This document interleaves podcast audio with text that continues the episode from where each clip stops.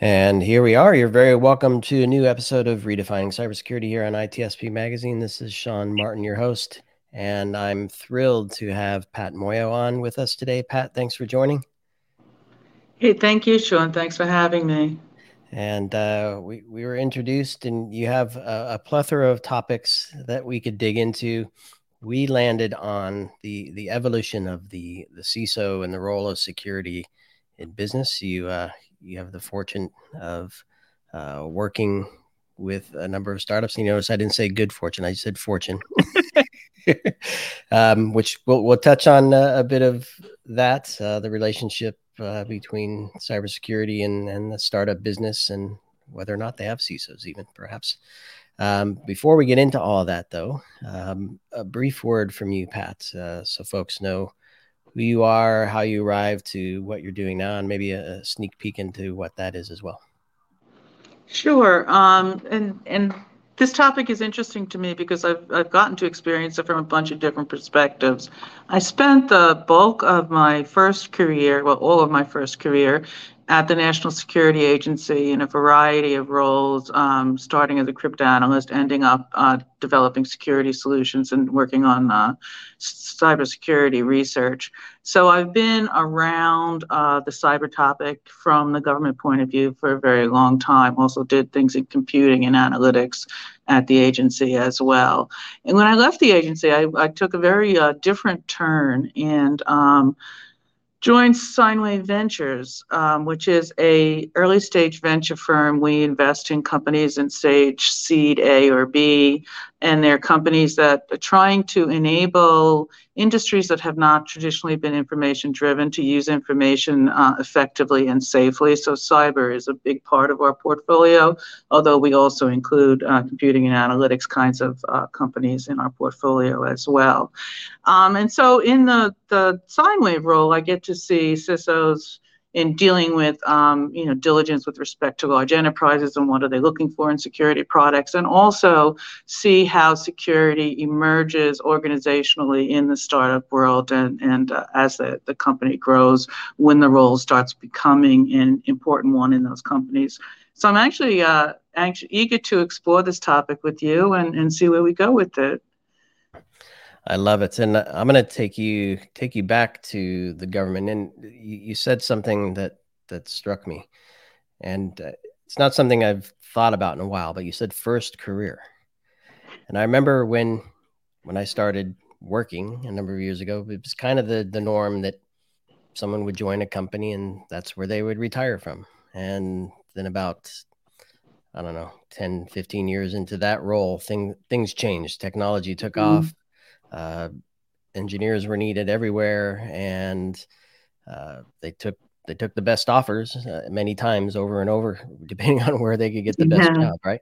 And I think and there were probably other other industries and other functions that uh, that had similar similar drives, if you will. But I'm just wondering, first career, and the reason I'm bringing this up is the role of the CISO, right, is relatively new. Uh, we've had mm-hmm. the, the opportunity to, to chat with Steve Katz, um, uh, known as the first CISO, and he's talked about its evolution. But it's a fairly new role, so I want to get your perspective on what the role of security looked like uh, when you're working with the government, and perhaps what are some of the differences between then and now. Mm-hmm. Yeah, um, and, and I, I do think that's an intriguing place to start. So, um, when for for one part of my career where I was actually the CIO of an element in the um, national security enterprise, and um, the CISO had a very specific role interfacing with the CIO at that time. Um, there were regulations, guidance, architectures that were uh, security architectures that were established um, centrally in the agencies, um, mandated uh, requirements and controls and so on and so forth. And the role of the CISO was to validate that any application or, or computer installation that was being brought into the enterprise um, met those requirements and it met the regulations. And it was very much a, a sort of um, cop kind of role. Um, they had quite the ability to, to, to stand in the way of um, various projects, but no ability to actually build any of them themselves. It was not a creative role. It was not a role where they got to design the security architecture themselves and then look for products that would make it work. It was a very um, uh, regulator kind of position. And when the position was cast that way, um, it obviously in my mind was was not as successful as it could be because it was immediately antagonistic you know to the operators to the developers. It was they were just in the way. It was just paperwork. No one was really talking about what is the actual threat that's um, motivating uh, these requests for changes what how is the enterprise going to be better because this is done. And it became um, it, it was a very frustrating check the box um, kind of activity that I think was actually harmful um, to the to the um, the understanding of the role of security in, in the enterprise infrastructure, and also incredibly frustrating for not only the CISO and the CIO and the, the operators. It was it was just not a role that was seen to, that was designed to provide clear value add, but it was a role that had to be their, their opinion had to be considered. Um, contrast this with I've, I've read stuff about um, when Katz, um, you know, was the first CIO, and that role was, you know, to be the arc, the security architect, and that that was a much more, I think, creative impetus. I think the the Citicorp people who hired him realized that security was a business imperative, and that's why that role came about. And I think the difference in the effectiveness in the CIO can um, partly be accounted for by how clearly security is seen as a business imperative rather than an end in itself. And I think um, activities that can make that clearer um, can make can empower the CISO in important ways and can improve sort of some of the, the really weird corporate dynamics that I think exist around the CISO role as it's uh, carried out today. And I'm just thinking back to some of my early days. Uh, I was slinging code and then marketing code that uh, or uh, products and solutions that and we're ending up in government agencies. And the, the, the process, and these are security products. So the process mm-hmm. to to get those solutions vetted um, mm-hmm. was tremendous amount of work. Mm-hmm. And mm-hmm. and so I'm just looking back at this and and thinking okay, so a government agency really cares about security. You talk about the the role of of the the security leader, um, kind of vetting that those things are properly built and deployed and managed, right? So with the, with the right controls in place. It, it, was a lot of work, but at least we knew what we were getting into. They knew what they were getting into mm-hmm. as, an agency, and perhaps your thought on this because it, it, back back then there there were fewer solutions, fewer operating systems, fewer mm-hmm. business processes, perhaps, and there and so fewer, fewer vendors to worry about. And so I'm just wondering, has the scale of technology changed things? And did we did, was there a shift where we just had to say, all right, we can't do that much due diligence, that much process, that much checks and balance. Let's just power through and, and hope for the best in some regard. Yeah, and I think again this varies at the sort of the insurance level of assurance level of the enterprise um, under consideration, but certainly from the government point of view, um, the it is still the case that security and accreditation, that's the painful process that you were talking about, is, is required of technologies. And there's been many, many um, Tiger teams and activities to uh, rebuild the the secure the certification and accreditation process, um, ways to work through continuous certification, um, but it's still not gone right? I mean if you're if you're delivering a large capability to the government this certification and accreditation process is part of the build. And um, the fact that there's more technology is uh, certainly increased the complexity in that domain. In the commercial domain, though, the complexity is really increased by the fact that you don't have a strong regulatory statement of what's right. in many of those domains, right? In, in fintech, you do, in healthcare, you do, uh, to a certain extent. There's NIST frameworks, but they're written, all much of this guidance is written in an implementation agnostic way. They don't want to pick winners and losers. They don't want to say use exactly this technology because a new technology might come out that they want to, to be open to. And so you don't even have the CISO is often left without a strong statement that says, yes, you must buy a microsegmentation technology, because the guidance doesn't say you must buy a microsegmentation technology. It says you must structure your network to limit lateral movement, right? And then people have to figure out what that means and so on and so forth. Um, so um, it is a it's a it's a thankless task in a lot of ways because um, there's ambiguity as to um, what matters, and there's ambiguity as to which solutions answer the questions that matter. And I think, um, in my mind, a lot of this is rooted in the fact that um, security practitioners and uh, security designers don't always think about security as a business imperative, but rather as an end in itself. And that leaves them without, I think, a very good um, compass as to um, what what choices make sense, what's right in this context. Um, you know, there's you know you can never go wrong saying you should encrypt things. Uh, it is very secure solution, blah blah blah, very well received. But there's there are performance costs, there are operational costs, there are user costs, and so you actually can go wrong um, picking something that's from a security point of view unassailable, but from an operational point of view problematic.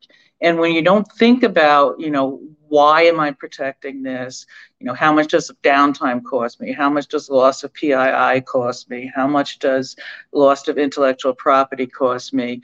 How can I make this choice in a business context? It just becomes, um, because of the amount of technology, as you said, and because of the, the um, open-endedness of the regulations, it becomes a very difficult um, analytic problem to actually lay out what's the implementation that you need to do. And I think um, many CISOs nowadays um, find themselves um, at a loss, right? Uh, they don't really, they don't have clear understanding from their CEO what matters and what doesn't matter and what they should protect and how much, um, you know, how restrictive can they be? And they they rely on, you know, what this well-respected CISO, what kind of decisions have they made?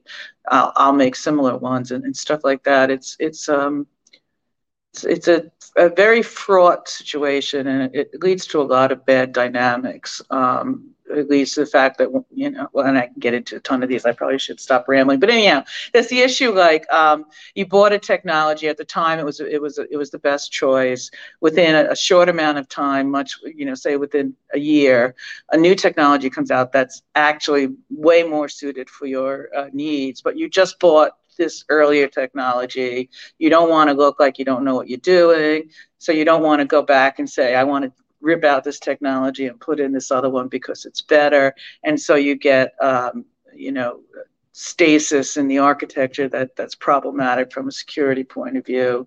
Or you make a choice because you know the network has to be secure. It turns out that in, in times of problems, that makes it unavailable and you you haven't you know weighed those things against each other. And you know there was the facebook outage where they were out for a number of hours because their security system locked out the guys who would come in and bring the system back up. And and the the ciso said you know this was the right thing. We have to do things to be secure. But the question is do you have to do things to be secure at the expense of being available? Um, could there have been a solution that allowed you to be both things? So um, i guess i'm kind of rambling here but the point point is, it is a hugely complex problem. And part of, if we get to, you know, where where might this role um, move, how might this role evolve um, to be more successful? I think we have to untangle what are the different roles and what are the different tensions within that role um, to to see where it's best placed and whether it's even actually one role or many. Yeah, and it. I mean, a lot of the conversations we have here where we talk about the the growing scope and scale of, of responsibility for CISO tends to be the conversations tend to be rooted in technologies, right? There's new mm-hmm. technologies for business processes or new technologies for protection, new technologies for monitoring and whatever. And therefore, we need teams, team members. Well, the CISO needs to understand kind of that big picture and then needs to staff a team that understands it all. And mm-hmm. so maybe we can touch on that. But I also want to maybe kind of point to the business models mm-hmm. are, are driving a lot of these changes. And I don't know if that's if that's a factor here. I'm just thinking uh, the pl- platform business model, for example, or mm-hmm. um, APIs and and open everything, right? Uh, mm-hmm. Uh, banking and open healthcare, whatever. Pick your pick your favorite thing. So big changes like that also uh, make things a little more challenging too. Yeah, um, and that's certainly the case. I mean, businesses that, um, you know, health insurance, um, you not that long ago, you would not have web access to your health insurance records. Um, you would not get your test, your lab test results online, right? And that put um, what was usually sort of offline um, information right out there in a, a, much riskier environment. And that leaves you with very, very different challenges about how you do that business uh, it, it, in an online way which is much different than how you would do it in an offline way. And I think, um, and that's where, you know, this issue of taking all the concerns kind of jointly once you've committed to being an online business, not only does that mean your security requirements have changed and your security problem is more difficult, it also means your availability becomes um, much more significant as well, right? You have to be up. Uh, people go to look for this valuable banking document, they can't find it. They um, get very anxious. They get, you know, troubled. What happened to my money if, if it's, you know, something uh, goes wrong with their their banking app, and um, and the the balancing uh, keeping the system up with keeping it secure you, you, how do you pick technologies that address both those needs jointly? Um, makes the job um, one that i don't think should be done can be done effectively by security personnel in isolation. And I think that's part of the problem with the CISO world. As people began to see cybersecurity as a more important concern, um, they made it its own thing right? There was the security team, and the implementations was were done.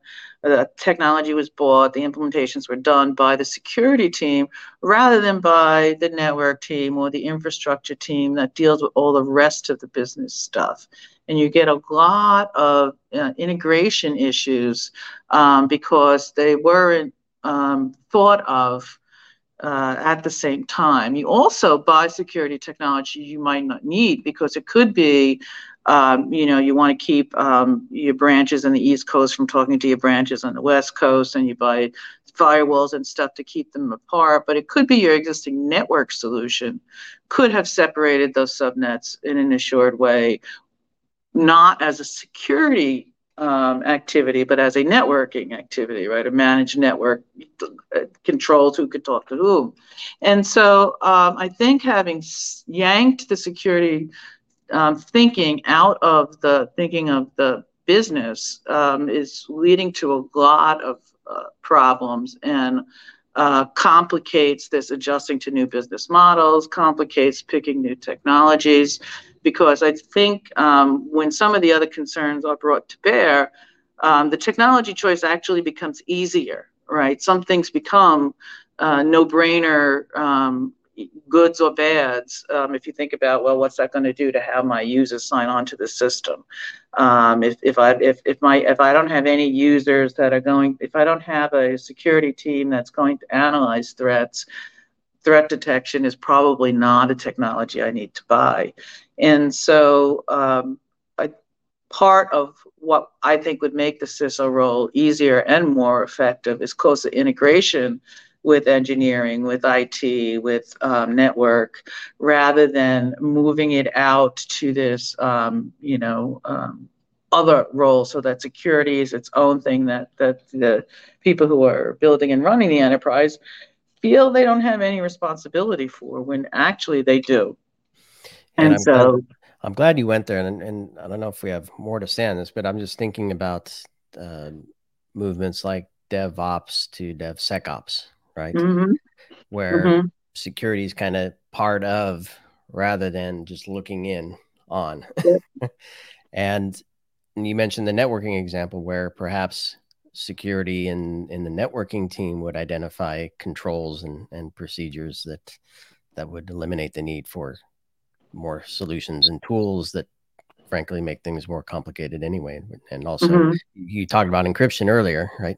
Yes encryption is great but if you if you don't really understand it and know how to manage the keys and rotate mm-hmm. keys, you can end up in a worse position right? Yeah uh, thinking you're safe and, and when you're really not. So i don't know if you have any any experience or any insights into areas where the CISO has kind of made some of those changes beyond some of the ones or examples of some of the ones we've we've touched on here?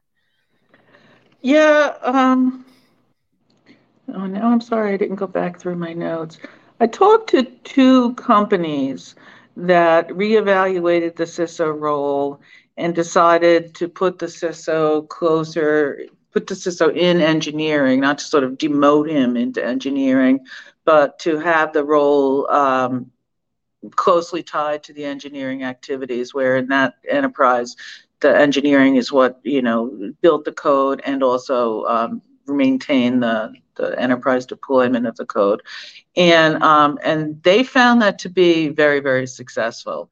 For one, it wasn't something, security was no longer something that was being done to the engineers, was something being done by the engineers to achieve this security objective. And um, that alone was a lot of value add. But the it, it the um, ability to understand the context, understand the um, the workflows in which the security technology has to operate um, enabled you to, the CISO to make better recommendations and choices about um, what controls and solutions would would be uh, helpful given the way that workflow is, is rolled out, rather than say, here's a security technology that we like, change your workflow to accommodate it. Um, and so um, I, it, there were two different enterprises that that did that um, move to to put this the CISO closer to engineering and IT, and in both cases, um, they were happy about that. The contrary thing is, um, you, you, know, there's this whole um, risk management aspect to the CISO job, um, identifying risk, making people and making sure that the risks of, to the enterprise are understood and correctly um, um, evaluated as to their their impact and so on. And that role is one that maybe that portion of the role is one that might not be appropriately done in engineering but would be effectively done along with the risk management that addresses other types of risk climate risk or financial risk or um, health you know health and safety risk and then when you're starting thinking about risk in this holistic way where the security risk um, is contributes to your understanding of those other risks and is influenced by your understanding of the other risks, the picture becomes again um, clearer because these other uh, lenses are, are, brought on it. And so, I, I mean, I read a description of the CISO's role at one point that had so many things that, that they were supposed to do that, you know, no single human would have a brain that was good at both the high level thinking, the detail oriented thinking, the test specific, the technical um, level of thinking, the risk level of thinking. Nobody has that brain, and um, and and I think that we've gone to the point where we really need to see how we can break up um, the role to to put it in to put portions of it in the places where it would be most effective in the enterprise, and um, and and I think some experiments in that area are taking place and, and seem to be successful. Yeah, and I think um, it, it's a trend that I'm seeing and hearing, and it started with the conversation with with uh, Steve Katz. He actually said that that we'll probably end up in a in a place where we have multiple CISOs, and, um, mm-hmm. I remember having a conversation um, to your point on risk. Um, I don't know if it, this pigeonholes security into risk and and forgets some of the other things, but uh, one of the one of the large movie companies, their CISO operated under risk and was responsible for looking at securing endpoints, securing data, and and how much risk is involved there, coupled with how much risk is involved with a stunt person getting blown up mm-hmm. and shot out of a car on, on a mm-hmm, mm-hmm, mm-hmm, so very very different way of thinking about things and we haven't even touched on the so we, we've talked security we've talked risk we haven't we haven't even touched on privacy yet which is a whole another another thing where the privacy uh, in some regards is less about protecting and more about how we can safely use collecting yeah. Which kind of goes against uh, some of the controls in some cases and so i guess I mean, I guess the bottom line is we're not going to we're not going to solve this problem today, but there, there's a lot to go on the shoulders of a CISO, and and presumably they either need sub CISOs or or company needs multiple CISOs or something along those lines to really get a grasp of this. Let, us turn to some of the activities you're involved in and have seen from a smaller organization perspective. So the startups, the the seeds, the seeds to bees folks. Yeah. I mean, their their whole goal in life is to build something that matters and get it to market as quickly as possible and and they they only have that that A round of runway, right? Right. And can't afford a CISO and a bunch of technologies and until they get get some traction. And so uh, how are you seeing some of that play out? Um it's a So, most, as you say, um, virtually all startups um, are in a hurry to get to market, um, need to deliver to milestones um, that are often overambitious to begin with. Um, they don't have a lot of spare cash. And um, I think it's fairly universal that security takes a backseat on, on most of their on most of their early build time. And you're left with the situation that the technology is largely built um, before security concerns uh, are begin to be addressed. And then they become quite expensive to address because you didn't architect in a way that, that enables them.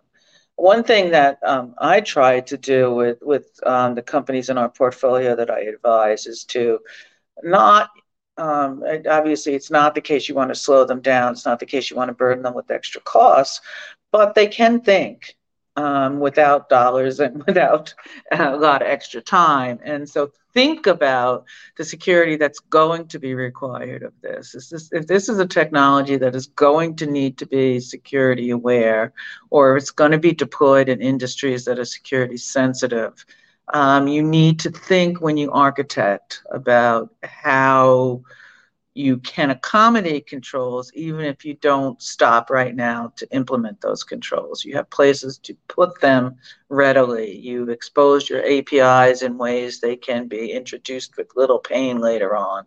Um, that that kind of thinking early on, I think, is hugely important. Mostly, um, the the only security requirement that that I've seen actually ever levied on a uh, startup by a customer is that they be SOC 2 compliant. And um, a lot of that is, is process definition and, um, and very, very fundamental controls. And um, even that is sometimes considered very burdensome by, by companies that are, that are running fast as they can. Um, to get something out.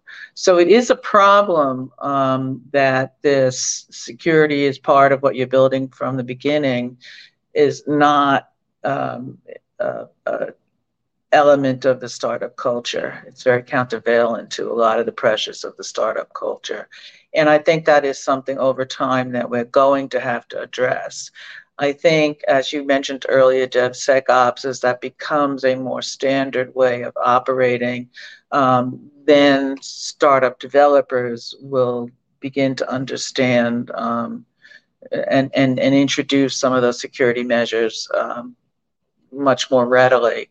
But I and, think and, and sorry to sorry to pause you. In that they come from a larger organization where they've had yeah yeah program and, yeah. and bring that knowledge with them. Yeah, bring it with them. Yeah, and um, and and I think um, this puts a, a, a mandate, not a mandate, but I mean, I, I think this means the, sec- the security um, development tools, code analysis tools, um, other kinds of testing tools, um, really need to become um, friendly and um, naturally fit into the um, DevOps workflow and right now a lot of them don't and and and see themselves again as as something extra. They're the check that happens after the code is you know at build one and when they go figure it out. But it has to be you know with these rapid check-ins these security checks are made and so on. So i think there'll be an evolution in um, security development tooling and, and a lot of what um, we look for investments specifically in that space that would enable developers that are not security persons to develop secure code. And uh, I think that's going to be an important um, change in technology over the, the future. And I think, you know, five years from now, um, with the development of technologies like that, we can expect the base of code to be less messy um, than it currently is, um, and and that needs to happen because you can't. We as a as a as a nation as a world, we can't keep chasing uh, vulnerabilities one after the other and attacks one after the other. We have to find ways to systemically reduce um, the problem in in our code base and, and to just make things better from the get go.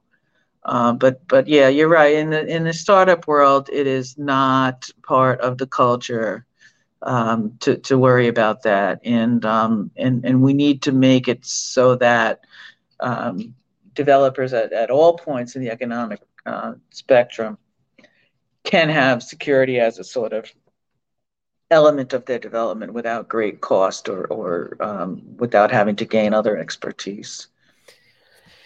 Yeah, and I, I mean, I'm a huge champion, and people listen to the show probably uh, think I'm a robot and on this point, just repeating the same thing over and over. But I, I truly and firmly believe that if you can define what you're building with security in mind, not not mm-hmm. only will it be more secure from the beginning, but perhaps mm-hmm. you can eliminate the need for a bunch of the the, the controls required to to fill the gaps later.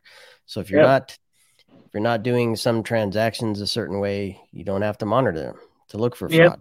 Yep. right, right, right, right. Um, or if, if they're not making that network connection over this port uh, using this uh, this uh, channel or whatever, then you don't have to actually monitor that or put firewalls in place or yeah. or what have you. So I know And I think, we, we, oh go ahead. Yeah. No, please continue. I'm sorry, I didn't mean to cut well, you no, off. no, I was just, um, I was just um, thinking that the, the we were kind of talking about the, the, the startup here, but this is true for for any size business, mm-hmm. and yeah, I, I think there's an opportunity there. And so I was, I guess my point, yeah. and maybe question to you is how how does a CISO go about kind of getting that mindset? If if you yeah, and um, I, I agree with you um, 100%. And I do think thinking about um, your code, uh, in my mind, it actually comes down to a measure of elegance. Um, if you think about what you're doing and do what needs to be done and nothing else, and have this elegant uh, code structure, and rather than this sort of Byzantine thing where you just throw a bunch of stuff, you know, you, you, I'm sure you've seen code that you know what the kind of code I'm alluding to. Um, I think you are better off. You can secure well thought through code more easily than you can secure thrown together code. The point is now, is it how can the CISO instill that? And I think the CISO, as as um, configured now, can't right because the CISO is just so far removed from the development process that his or her voice is not heard in that domain, and they are thought as not understanding um, what it takes to be a developer. I think the um, you know part of this this mindset needs to come you know in, in um, programming education, but I think the um, engineering leadership needs to um, instill that in, in people. I think there needs to be, a, and maybe the the you know maybe if the CISO is moved closer to engineering, then then that will be easier to happen. Um, but it can't come from outside. It can't be Uh, I mean, that's why people say, "Oh, well, the government should just tell people what to do." I mean, if, if somebody just tells you what to do um, uh, without without you actually understanding why it matters in your context, it's it's not going to work. And I think the CISO has been crippled um, in in dealing with developers. We have a couple of companies that have to sell. I mean, and as I said, we're interested in in you know secure tools that help secure the development environment. Well, who do you sell that to, right? The CISO obviously sees the need, but the engineering guy has to buy it and deploy it in his process.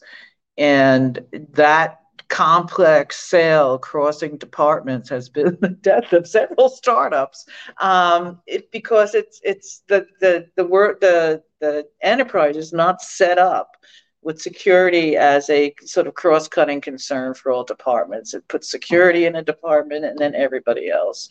And um, that really causes um, some serious problems and makes it very, very difficult for the, the CISO to have a voice um, in developer practice, development mindset, anything like that. Yeah, and I could I could easily follow you down that uh, that path of of products built to fit in, right? So security products from vendors built to fit into the engineering workflows. But I'm gonna I'm gonna go the other direction though, and so not just the CISO pairing and integrating and becoming one with engineering, but product management, maybe uh, the, the team that actually mm-hmm. defines things. And mm-hmm. perhaps before that, um, I can go to mm-hmm. architect mm-hmm. as another level. I can go to mm-hmm. strategist as mm-hmm. one. And I don't know if that's the CEO in many cases, or some, some companies have their own dedicated strategists. But th- those are the big thinkers saying we need to transition from this uh, single license to, I mean, this isn't happening anymore, but from licensed software to subscription, right? Um, mm. Somebody think about that. That changed many years ago. Um, transition to the cloud, transition to platform engineering, transition to whatever. Uh, how does a CISO, can a CISO get get connected at that level? Um, I think it. I think as currently defined, it's problematic, but I think that to your point, the sooner in the ideation process the CISO is engaged, the better, right? It should be at strategy. It should be at architecture. There's choices you can make, you know, go to the cloud or not. The business imperative to go to the cloud is strong. Okay, we're going to go to the cloud. We need to know that we're introducing these additional risks and we need to go to the cloud in a way that mitigates that right? And that's not if you if you have that from the get-go in your analysis of your move to the cloud it's not difficult and it's not an you know added expense. It won't slow you down. It will just help you make choices that move you to the cloud in a more secure way. If instead you move to the cloud and say oh damn now we have to secure um, now you have to have technologies that you add on, that you have to make sure they integrate with this, that, and the other thing. Um, and, um, and the problem is more difficult to do uh, the later in the process that, that you, you try to make the solution. Um, and so um, I think the ideal place for the CISO to operate is the architect level um, the business decides, you know, it has these imperatives, it wants to make these large strategic moves. Now we need to figure out how, and the CISO needs to have a strong voice in the how um, before any of the movement to build that happens. Um, and I think that's where the CISO could be truly effective. I don't think um, I don't think in many enterprises that is the role they're playing and um, you know, part of this, you know, earlier on you talked about first career, second career. One of the things that I, I think is interesting is to, to how the CISO role developed in this kind of awkward way. Um, there, early on, there were not a whole lot of security practitioners available in the marketplace. And a lot of the people that were hired as the first CISOs were um, retired military who had filled that role or had filled other policy roles in the military. And that brought with it a mindset um, that's different than let's make security enab- an enabler. Let's make security satisfy our business imperatives. And um, and that got kind of entrenched in the thinking for a very long time. And and I think um, we need to kind of um, work through um, the the the bad image of the the CISO as a a check the box guy or a regulator kind of guy and move towards the image of the CISO as an enabler, a designer, an architect. Yep, I, I love it. Yeah, I'm just uh, I'm thinking back to uh, the perimeter. Everything is about the perimeter before. yeah, exactly. Around, around the exactly. same time that this role uh, mm-hmm. came to fruition. Yeah, so a lot has changed. Um, much more to to change moving forward. And I mean, we're already at four minutes. I don't know how time flew so fast. We, we must be having fun, Pat. Oh, yeah, really? but um, I, this, this is a great conversation. I'd, I'd love to keep chatting with you. Maybe you come back and, and we can uh, peel the onion on some other other topics or take this one further.